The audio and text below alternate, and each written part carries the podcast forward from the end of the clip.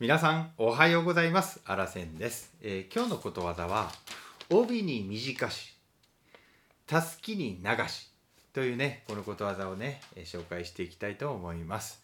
えー、今日もですね、初めにことわざの意味を紹介し、その後似たことわざを紹介します。そしてあらせんからのコメント、最後にね使い方を紹介していきたいと思います。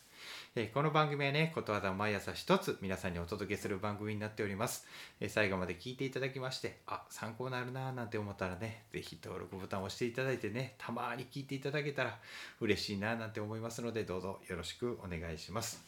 えー、それでは帯に短し、たすきに長しのね、このことわざの意味をまず紹介していきたいと思います。簡単です。中途半端なことの例え、これがねことわざの意味になります。はい。えー、続きましてね、似たことわざを紹介しますね。えー、にほんのまず似たことわざを紹介します。ひとつめです。流しみじ短し。ふたつめです。帯に短し、手ぬぐいに流し。みっつめです。ふんどしに短し、手ぬぐいに流しというね、まあ、このような似たことわざが日本にあります。続きまして、えー、外国のことわざです。まずオランダのねことわざを紹介しますね。えー、ナプキンには大きすぎ、テーブルクロスには小さすぎ。続いてフランスのねことわざです。多すぎても小さすぎても適度とは言えない。えー、続いてロシアのことわざです。猫には広すぎ、犬には狭すぎる。最後に台湾です。大きな仕事にはつけず、小さい仕事は望まずというようなね、似たことわざが外国にもあります。はい。えー、それではあらせんからのコメントです。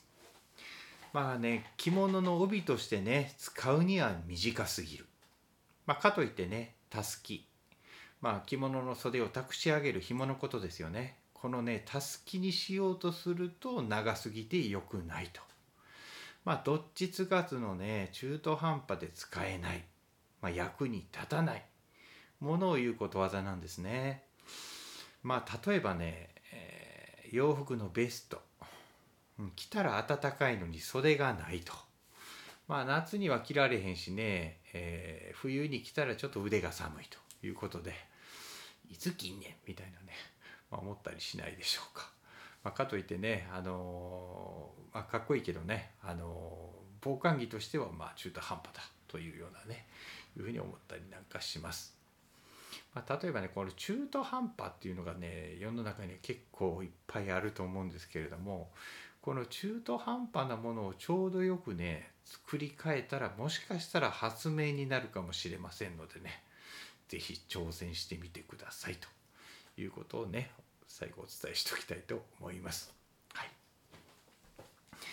えー、それでは、えー、最後に使い方を紹介したいと思います。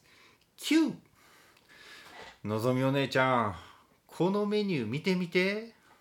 どうしたん？このメニューはひとりには多すぎるけど、家族で食べるには少ないと思わへん？ほんまやな。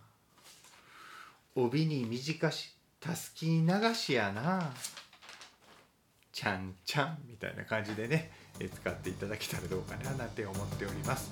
えー、今日も最後まで聞いていただきましてありがとうございます。えー、今日もね皆さん、元気いっぱい朝からね、えー、一緒に出発していきましょう。それではいきますよ。いってらっしゃい。